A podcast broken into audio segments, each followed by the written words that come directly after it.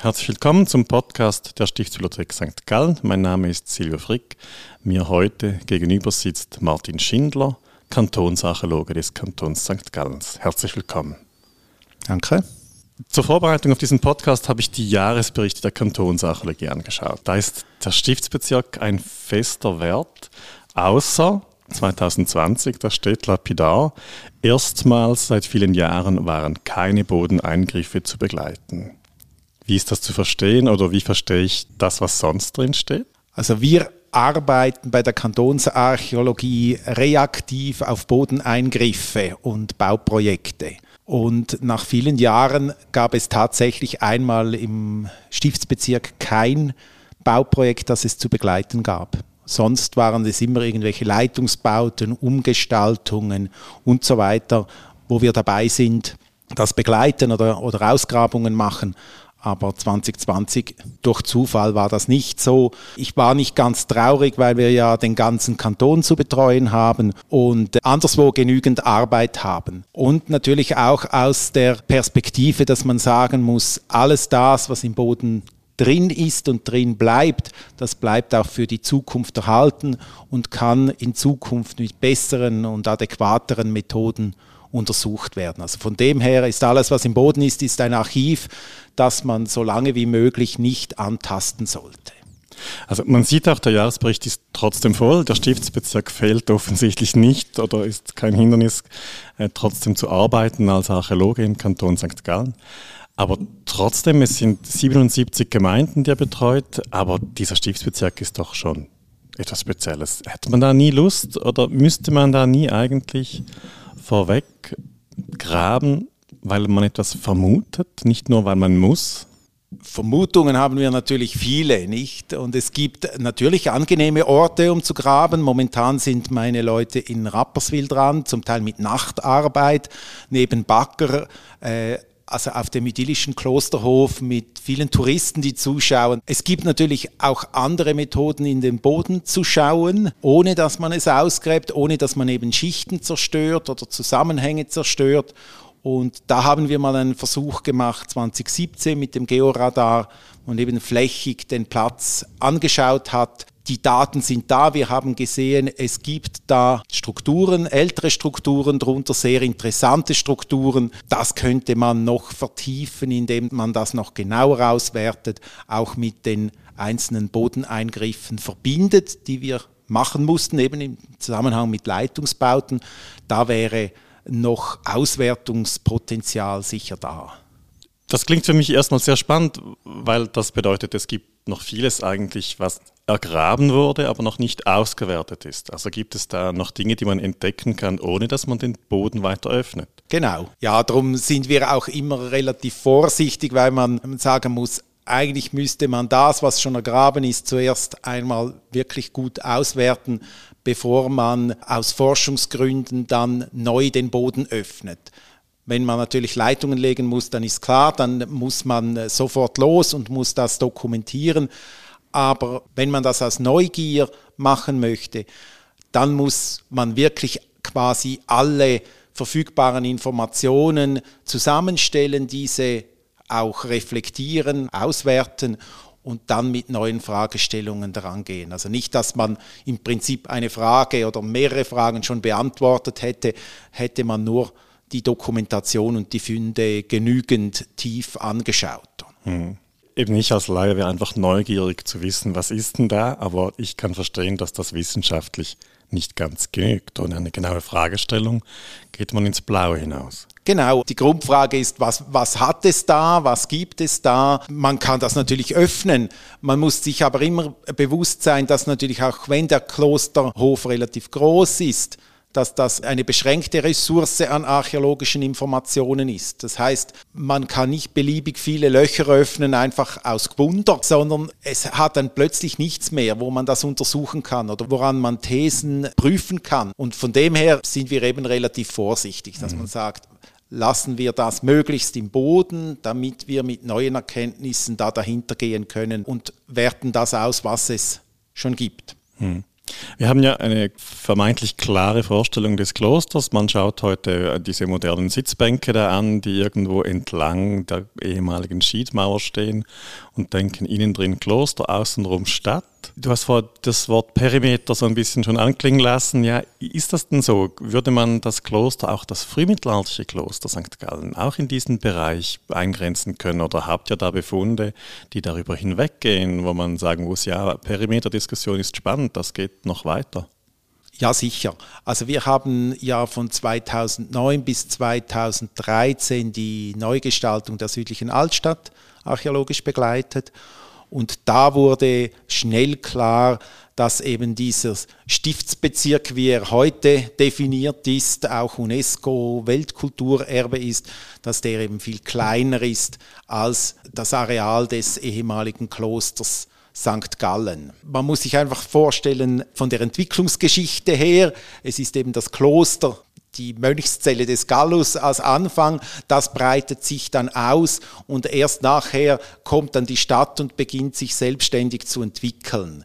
Also am Anfang ist es sicher auch schwierig, dann genau zu definieren, oder wenn man das überhaupt definieren möchte, was mhm. ist dann das Kloster und was ist das, was dazugehört an Siedlungen, an sonstigen Installationen und Bauten. Dieser Stiftsbezirk, wie wir ihn heute haben, das ist quasi wieder eine Reduktion des Klosters. Das hat sich dann zurückgezogen, die Stadt ist gewachsen und das ist nur eine Momentaufnahme, ist natürlich also mit dieser Schiedmauer ist es wunderbar, da kann man eine Grenze ziehen, kann man Parzellen definieren und sagen, das ist es. Eben die Geschichte ist eben nicht parzellengenau, sondern das geht, geht darüber hinaus. Ja, das Interessante ist, es gibt ja diese Art, die Geschichtsschreibung zu erzählen oder die Geschichte zu erzählen. Auf der Stadt ist es eine Emanzipationsgeschichte weg vom Kloster und beim Kloster ist es das Beschwören eigener Größe über die tausend Jahre und mehr hinweg. Ja. Und da ist es so spannend eben, dass die Archäologie hier diese Mischzonen dann findet oder sieht und erkennt, dass es gar nicht so klar ist. Ja, unsere Argumente sind manchmal natürlich etwas schwach, weil es schwierig ist, gewisse Dinge archäologisch nachzuweisen. Also wie weise ich bei einem Grundstück nach, ob es jetzt der Stadt gehört oder dem Kloster? Das kann man praktisch nicht. Man kann es wahrscheinlich auch nicht nachvollziehen, wenn das nicht ganz besonders schriftlich festgelegt ist oder irgendwie im Boden markiert, dass ein Grundstück, das dem Kloster gehörte, plötzlich an die Stadt fällt oder an einen Bürger fällt, das nachher zum Stadtgebiet zählt. Das sind ganz schwierige Dinge, die man heute mit unseren archäologischen Mitteln derzeit nicht lösen kann. Hm. Was sieht man denn, wenn man irgendwo Mauerwerke, ein Fundament entdeckt? Was kann man herauslesen? Jetzt auf dem Gallusplatz zum Beispiel, was sieht man oder hat man da gefunden? Also das waren gemörtelte Mauern, die man da in den Boden eingetieft hat. Es hat dann da Benutzungsschichten. In mhm. diesen Schichten hat es Knochen und Kohlen und die konnte man datieren und sagen, ah, dieser Rundbau, den wir da entdeckt haben, das ist die berühmteste Entdeckung vom Gallusplatz, der gehört wahrscheinlich ins 8. Jahrhundert. Und wir haben darüber dann weitere Benutzungsschichten, Umbauten feststellen können. Und irgendwann wird dieser Rundbau dann abgetragen und dort konnten wir auch wieder mit Funden einordnen, wo man sagen muss, irgendwo im 12., 13. Jahrhundert wird das Gebäude dann endgültig abgetragen. Das ist so das, was man sagen kann. Man kann etwas über die Größe sagen. Wir konnten in diesem Rundbau einen Boden feststellen und die geoarchäologischen Analysen haben gezeigt, da ist irgendwie ein staubiger Boden, da muss es mindestens einen Stock darüber haben. Die Mauern sind so stark, dass es mindestens zwei Stöcke, wenn nicht drei darüber wären und es gibt einen Außeneingang und so weiter, was auch wieder auf Mehrstöckigkeit deutet. Aber ob jetzt dieser Bau zum Kloster gehörte mhm. oder wozu, das kann man wirklich nicht sagen. Es gibt einfach gewisse Wahrscheinlichkeiten, dass man sagen muss, ja, im 8. Jahrhundert gibt es da eigentlich nur das Kloster und das muss irgendwie dazu gehört haben. Mhm. Aber doch, Archäologie gibt ein Bild des Lebens der Menschen in, in der damaligen Zeit. Ja. Und vielleicht ist unsere Frage oder meine Frage in dem Fall mit Kloster oder Stadt einfach nicht passend für das Leben der Menschen damals. Erklärst du mir das mit dem Staub, dem staubigen Boden? Das höre ich zum ersten Mal. Wenn wir etwas ausgraben, dann machen wir das von Hand, äh, sehen gewisse Knochen, lesen die aus und so. das ganz Feine sehen wir nicht. Deshalb nehmen wir Proben. Das sind also so Gefrierdosen, die man da äh, in ein Profil reinsteckt, die Erde rausnimmt, das nachher eingießt in Kunststoff und diesen Kunststoff aufschneidet, quasi interessante Zonen definiert und dort draus wieder Stücke rausschneidet, die ganz dünn schleift und die betrachtet man dann unter dem Mikroskop.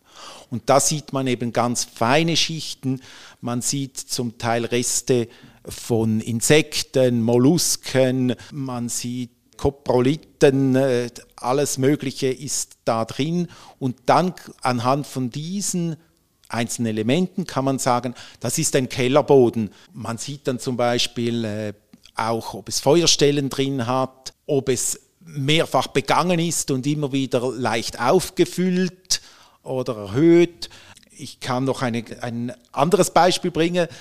Wir haben vor 14 Tagen unser neuestes Buch präsentiert über den Abri Unterkobel, also eine urgeschichtliche Fundstelle. Und dort konnten wir anhand von diesen geoarchäologischen Untersuchungen nachweisen, dass dort über mehrere hundert Jahre Schafe und Ziegen eingestallt waren. Die haben dann natürlich Dung hinterlassen, den hat man zum Teil verbrannt und all das konnte man eben anhand dieser geoarchäologischen Untersuchungen nachweisen. Also man konnte mhm. den Dung nachweisen, man konnte den verbrannten Dung nachweisen, weil wenn man den Dung verbrennt, es einen Kristall gibt, den man mhm. eben gut sieht im Mikroskop. Also es sind sehr große Möglichkeiten hier, Dinge zu analysieren und deshalb auch wieder diese Vorsicht, wenn man es nicht unbedingt diese Schichten abtragen muss, lassen wir sie drin, weil wer weiß, was in 50 Jahren anhand eines solch relativ einfachen und kleinen Objekts oder Ausschnitts, was man da alles mhm. rauslesen kann. Eine spannende Arbeit, so quasi als Detektiv da zu sein. Und das ist ein Beispiel mit diesem Abri, der ist viel älter, Jetzt dieser runde Turm, sage ich mal, bei uns wird das so genannt, der runde Turm, den ihr gefunden habt, das ist ein frühes Mittelalter. Was ist dann die Spannweite der Funde, die ihr hier im Stiftsbezirk oder auch so in diesem erweiterten Perimeter der Umgebung der Altstadt gefunden habt? Was ist das älteste? Habt ihr Gallus gefunden? Und dann die letzten Fußabdrücke eines Mönches, der das Kloster verlässt bei der Kantonsgründung oder noch später? Ja, es ist eigentlich die ganze Spanne die Hauptfunde und die Hauptbefunde sind wirklich von Gallus bis heute. Dann gibt es vorher noch ein paar wenige Funde, ein paar römische Münzen, ja. Doch die Römer in St. Gallen. Ja, natürlich. Also man darf sich einfach nicht vorstellen, äh, hätten hm. sie dort gelebt und hätten nie irgendwie das Bedürfnis gehabt, da in die Hügel zu steigen. Was wir auch jetzt immer wieder mit neuen Funden sehen, die Gegend, die Leute waren da. Mhm. Ich nehme aber nicht an, dass man hier in St. Gallen gesiedelt hat in römischer Zeit, weil es einfach zu ungünstig ist. Die Gegend wurde genutzt, man hat wahrscheinlich gejagt, wahrscheinlich hat man Harz gesammelt, wahrscheinlich hat man Bäume geschlagen, zum Teil Vieh gehütet. Also all das ist möglich und das ist natürlich archäologisch auch wieder sehr schlecht nachweisbar. Mhm. Wir haben natürlich am liebsten irgendwelche Mauern und äh, Abfallschichten dicke, wo das Material drin ist. Und wenn da ein Hirte auch nur einen Sommer da ist, der hat ja praktisch nichts mit dabei. Mhm. Das Essen vergeht, vielleicht verliert er mal einen Nagel oder ein Messer, aber mehr bleibt da wirklich nicht. Mhm. Wie muss man sich das vorstellen hier? Ich denke immer äh, so am Ausgang der Steinacht, die da dann Hügel runterkommt, so eine Art Schuttkegel, der vor uns liegt, wo das Kloster dann errichtet wurde. Ist das richtig? Also das, heute ist ein sehr planes Gelände, das eben ist von vorne bis nach hinten, aber das ist wahrscheinlich massiv aufgeschüttet worden. Also es gibt sicher Schichten, hm. die heute darüber liegen, über dem anstehenden. Ich habe das Gefühl, das ist eine leicht gegen den Marktplatz abfallende hm. Fläche, relativ eben und deshalb auch günstig sich hier anzusiedeln und auch hier zu roden und vielleicht Felder oder Weiden anzulegen. Denke relativ problemlos. Gallus hat nicht ohne Grund diese Fläche gewählt. Man müsste sagen, ja, das ist wirklich eigentlich der gute Standort. Hm. Also nicht nur, dass er in die Dornen stolpert, sondern äh, die Wahl ist noch anders begründet. Also natürlich, ja, also hier ja. hat es einfach diese Fläche, mhm. oder? Und hier kann man wirklich sich auch ausbreiten. Vielleicht ist der Gedanke, dass man eben da etwas Beständiges, etwas Größeres plant, vielleicht schon irgendwo im Hintergrund. Mhm. Jetzt Anlass für diesen Podcast ist auch ein bisschen eine Publikation, die ihr herausgegeben habt mit Guido Faccani zusammen, dieses Inventar der Bauplastik des ersten Jahrtausends aus St. Gallen. Die Kathedrale, Gallusplatz, Klosterhof und St. Mangen, also wirklich die ganze Stadt, der Perimeter. Ähm, ist das auch so ein Projekt, wo es eben darum ging, dass man gegraben hat und dann mit der Auswertung nicht ganz so schnell war wie mit der Grabung selbst? Es hat auch damit zu tun, aber eigentlich Auslöser war die Stiftsbibliothek. die ist eigentlich schuld, weil sie gesagt hat, das Lapidarium, das mhm. kommt langsam in die Jahre, wir möchten das neu gestalten. Und einerseits hatte es ja im Lapidarium diese Stücke, die schön aufgesockelt äh, waren. Dann hatte es aber noch so eine Hypothek auf dem Kulturgüterschutzraum, standen dann all diese Objekte oder diese Fragmente, die man eben nicht ausstellen wollte. Da kam die Idee auf, dass man eine Fachkraft braucht, um ein Kurzinventar zu machen auch als Grundlage dann für den Ausstellungsmacher, damit er die besten oder für ihn geeignetsten Stücke auswählen kann. Hm. Auch eben mit, schon mit einem gewissen Kommentar, mit einer Gewichtung, dass man sagen muss, also dieses Stück muss unbedingt kommen, weil das ist typisch für St. Gallen oder ist einmalig mhm. auf der Welt oder was, was auch immer oder ist besonders schön. Oder ja, ja, Guido Fagania erzählt hier ja auch wirklich mit Werbe über die Einmaligkeit dieses Ensembles und der einzelnen Stücke.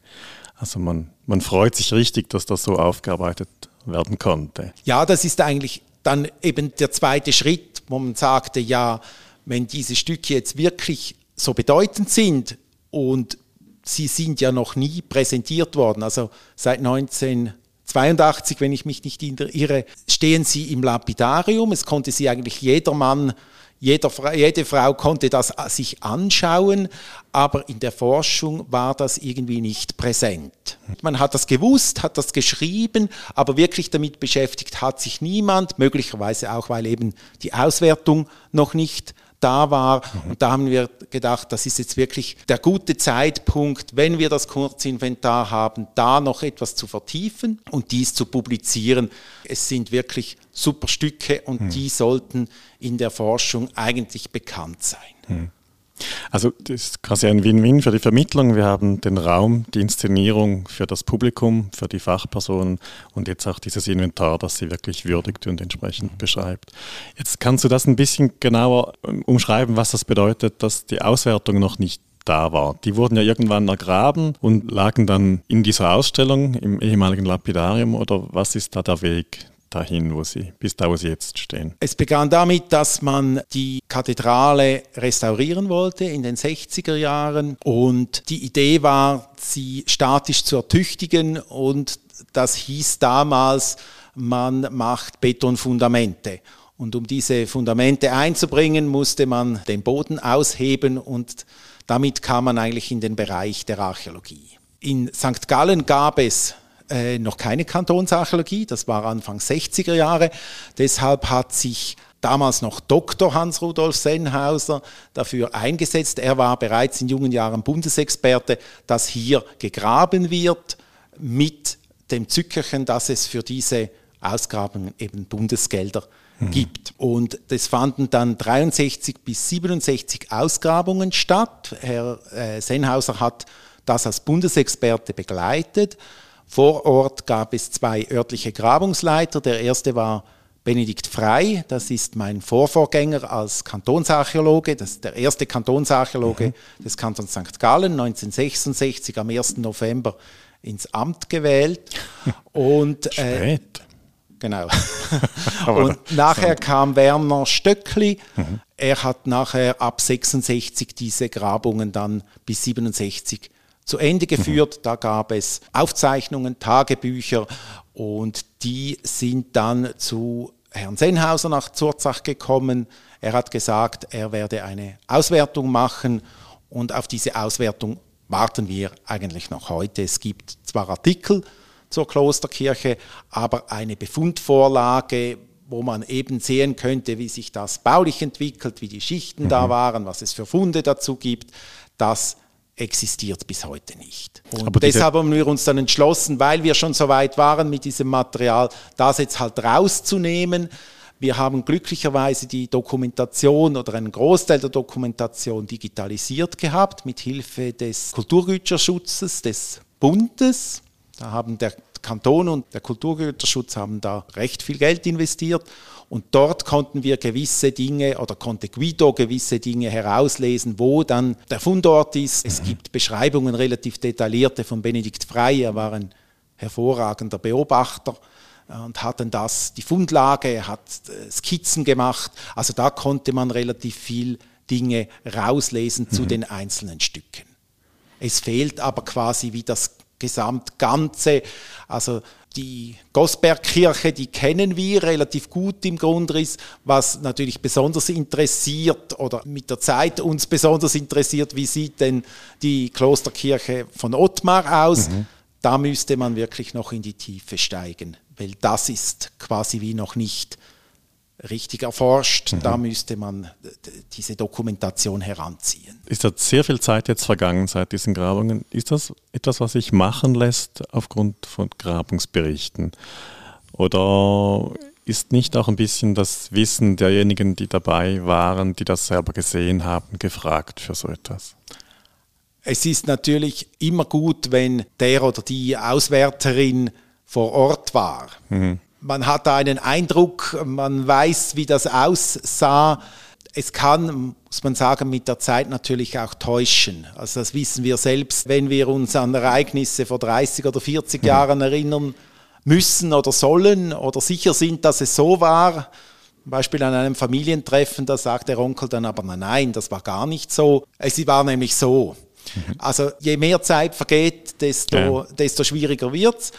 Und muss sagen, es gibt natürlich diese Dokumentationen, diese archäologischen. Also es gibt Pläne, Darauf sind Niveaus, es gibt Beschreibungen an den Funden. Das Ziel des Archäologen ist beim Ausgraben, das so zu dokumentieren, dass man es nachher rekonstruieren hm, kann. Dass es nachvollziehbar bleibt. Es ist sicher eins zu eins nicht immer möglich, aber mit Benedikt Frey, mit Werner Stöckli und auch mit der Überwachung oder Begleitung durch Herrn Sennhauser war das sicher in dem Sinn gewährleistet, dass da die Leute, die damals auf der Höhe ihrer mhm. Kunst waren, dass die das so festgestellt haben und mit dem kann man eigentlich arbeiten. Mhm. So als Laie gesprochen, ein bisschen schade, dass das noch nicht vorliegt. Eben, äh, es gäbe viele Geschichten zu erzählen in St. Gallen.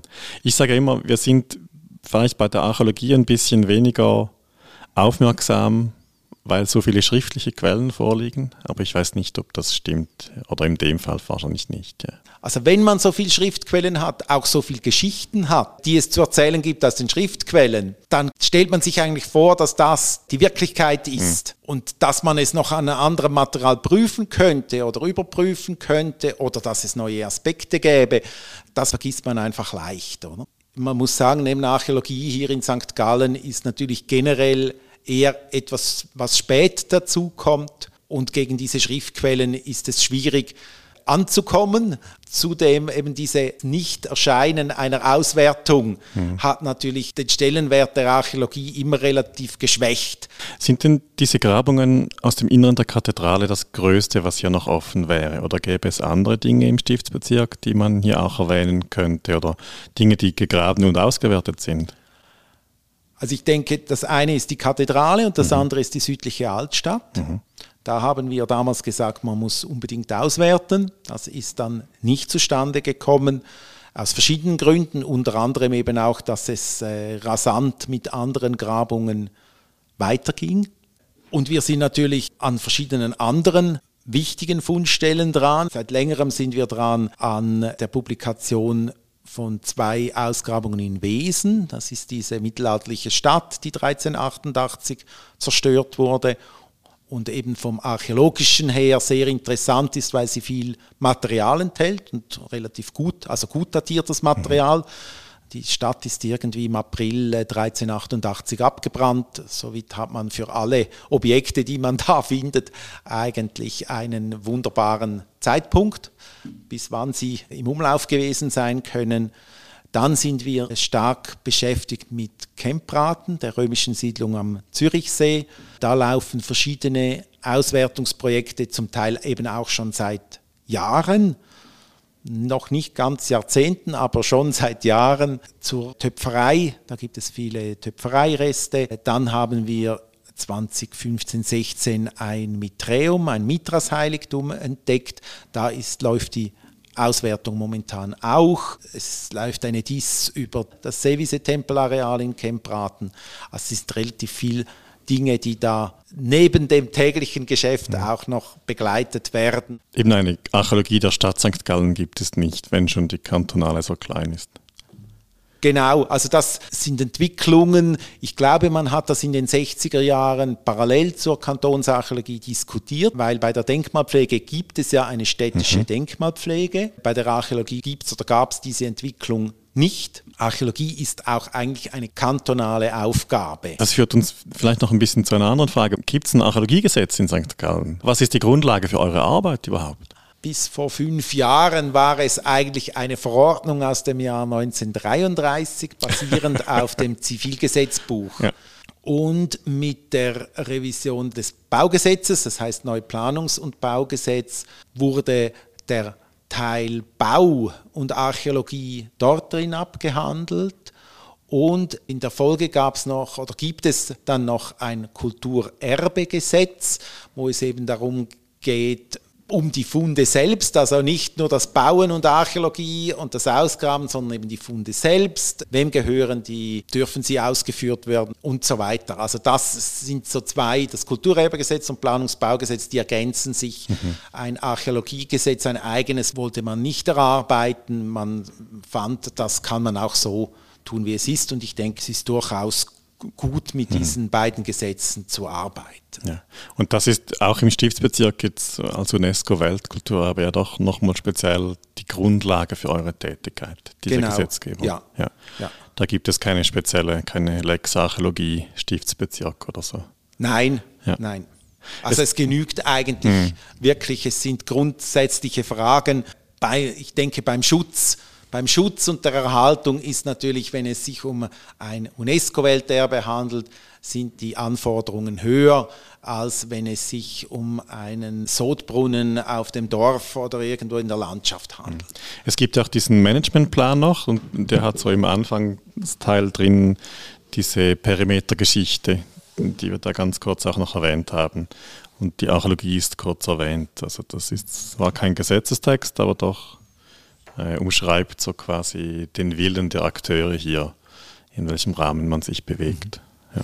Also das eine sind die Gesetze, die wir haben und das andere ist quasi der kantonale Richtplan, wo wir erstmals 2014 quasi bedeutende archäologische Fundstellen ausgewiesen haben, öffentlich gemacht, dass mhm. jedermann weiß, dass dort mit Archäologie gerechnet werden muss. Das ist im Geoportal einsehbar. Genau, das ist für jeder Mann, jede Frau ist das einsehbar und dort haben wir für St. Gallen im Prinzip die gesamte Altstadt als archäologische, äh, schützenswerte archäologische ja. Fundstelle definiert. Und dazu gehört auch der Stiftsbezirk und natürlich auch die andere Altstadt. Das haben wir ja vorhin verhandeln, dass man es mhm. auf diesen Stiftsbezirk Perimeter ja. reduzieren kann. Und das bedeutet dann Pflichten für jene, die hier tätig werden im Boden und etwas eben eine Leitung legen müssen. Genau. Ja. Das sollte so sein. Ja. Genau. Wir bekommen nicht alle Baugesuche oder Arbeiten auf den Tisch, wie das zum Beispiel im Kanton Zürich der Fall ist.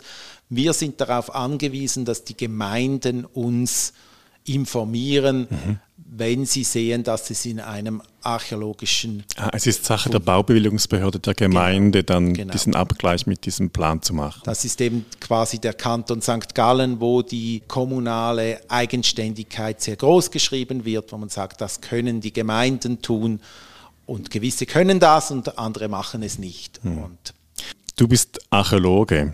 Ja, also was bedeutet das erstens für eine Ausbildung und zweitens, was wünscht man sich zu finden als Archäologe oder wenn man Archäologie studiert, wenn man in die Richtung geht? Was ist das Bild, was man, was man irgendwie vor Augen hat?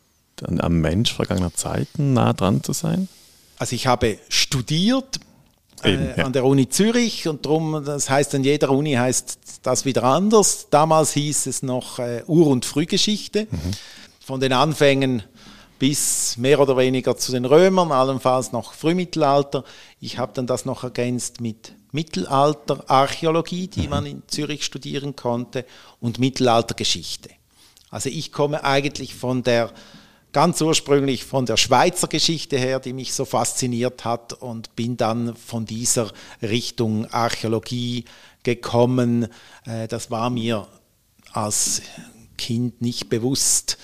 Also ich habe zwar die Göttergräber und Gelehrte immer wieder angeschaut, aber dass man das selber irgendwie tun konnte, mhm.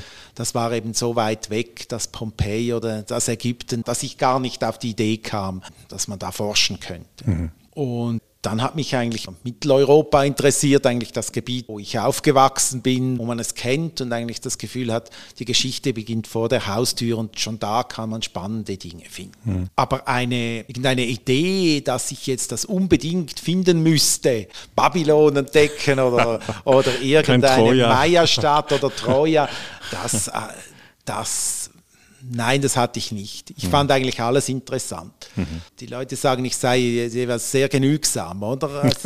Das ist so irgendwie der Esel, der da einfach auf seinem Feld und dann frisst er halt die Disteln und findet sie wahrscheinlich noch, noch äh, köstlich und würzig und so. Mhm. Ja, aber in einer großen Vielfalt, eben, also vom, vom Abri über die Römer äh, bis hin hier dieser Stiftsbezirk, ähm, das sind ja Jahrtausende, die dazwischen liegen. Also das ist ein, eigentlich ein riesiges Feld mit sehr vielen verschiedenen Disteln, um im Bild zu bleiben. Genau. Ich müsste jetzt nicht sagen, ich muss unbedingt jetzt mal, nach, ich muss dann noch Kantonsarchäologe von, äh, vom Kanton Zürich werden, damit ich dann endlich diese Fundstelle oder mhm. das. Eigentlich gibt es da alles und äh, die Sachen sind so spannend und so vielfältig, ja, ich müsste eigentlich nirgends anders hin. Und mit der Zeit gibt es natürlich so eine Vision des Ganzen, ne, dass man sagt, mhm. aha, ja natürlich, die Geschichte, das ist jetzt wieder so oder ist ähnlich. Wir haben ja diese Gesteine untersuchen lassen, mhm. also den Sandstein. Da haben wir uns zuerst natürlich auf den Rorschacher Sandstein konzentriert, der hier Richtung Bodensee ansteht, abgebaut wurde. Und dann hat man aber plötzlich gesehen, ja, die gleichen Schichten, die laufen dann eben auch an den oberen Zürichsee. Dort mhm. kommen wir dann quasi mit Kempraten und den Römern in Verbindung. Und im Prinzip sind es beides mal die gleichen Systeme, in dem, dass diese Schichten an einem großen See anstehen, dass man die mit Schiffen verladen und weiterführen kann. Mhm. Und dann sieht man, aha, ja genau, der Kanton St. Gallen, oder? Einerseits schaut er eben auf den Bodensee nach Süddeutschland und andererseits ist er eben gegen Zürichsee gerichtet und da gibt es genau die gleichen Phänomene. Mhm. Das ist sehr spannend, ja, quasi sich Muster, die sich wiederholen. Ja. Wie ist der Blick des Archäologen auf die Geologie? Das wäre dann ja nochmal quasi ein riesiges Maß an Demut lehren könnte, weil die Jahrmillionen der Steine dann nochmal eine ganz andere Dimension geben müssten. Oder eben diese Schichten an Sandstein, die laufen dann irgendwo vielleicht wirklich durch. Das war mal ein Gewässer vor Jahrmillionen, wo diese Sedimente liefen. Ja, also da kann man natürlich dann eben weitergehen, oder? Mhm. Es, es hört dann nicht mit Gallus oder Ottmar oder Gosbert auf, die diese Steine dann nutzen, sondern man geht dann noch weiter zurück. Mhm. Jetzt Sandstein und Kloster noch schnell. Habt ihr Farbe gefunden bis jetzt irgendwo? Nein. Guido war ja sehr hm. enttäuscht. Er hat ja. sich das vorgestellt, dass das noch farbig äh, gefasst war. Anscheinend nicht. Das ist ein Befund, und ich kann den, ich bin auch nicht so in dieser, in dieser Thematik drin, dass ich jetzt das irgendwie einordnen mhm. könnte. Äh, ich denke, es ist, war schon eine Riesenleistung, diesen großen, monumentalen Bau aufzu, mhm. äh, aufzustellen, alle diese Kapitelle zu verfertigen, dass das andere vielleicht sekundär mhm. war, um den Bau wenigstens mal fertig zu bringen. Was würdest du erwarten, wenn man nochmals graben könnte oder tiefer, dass man auch Spuren Bauens finden würde.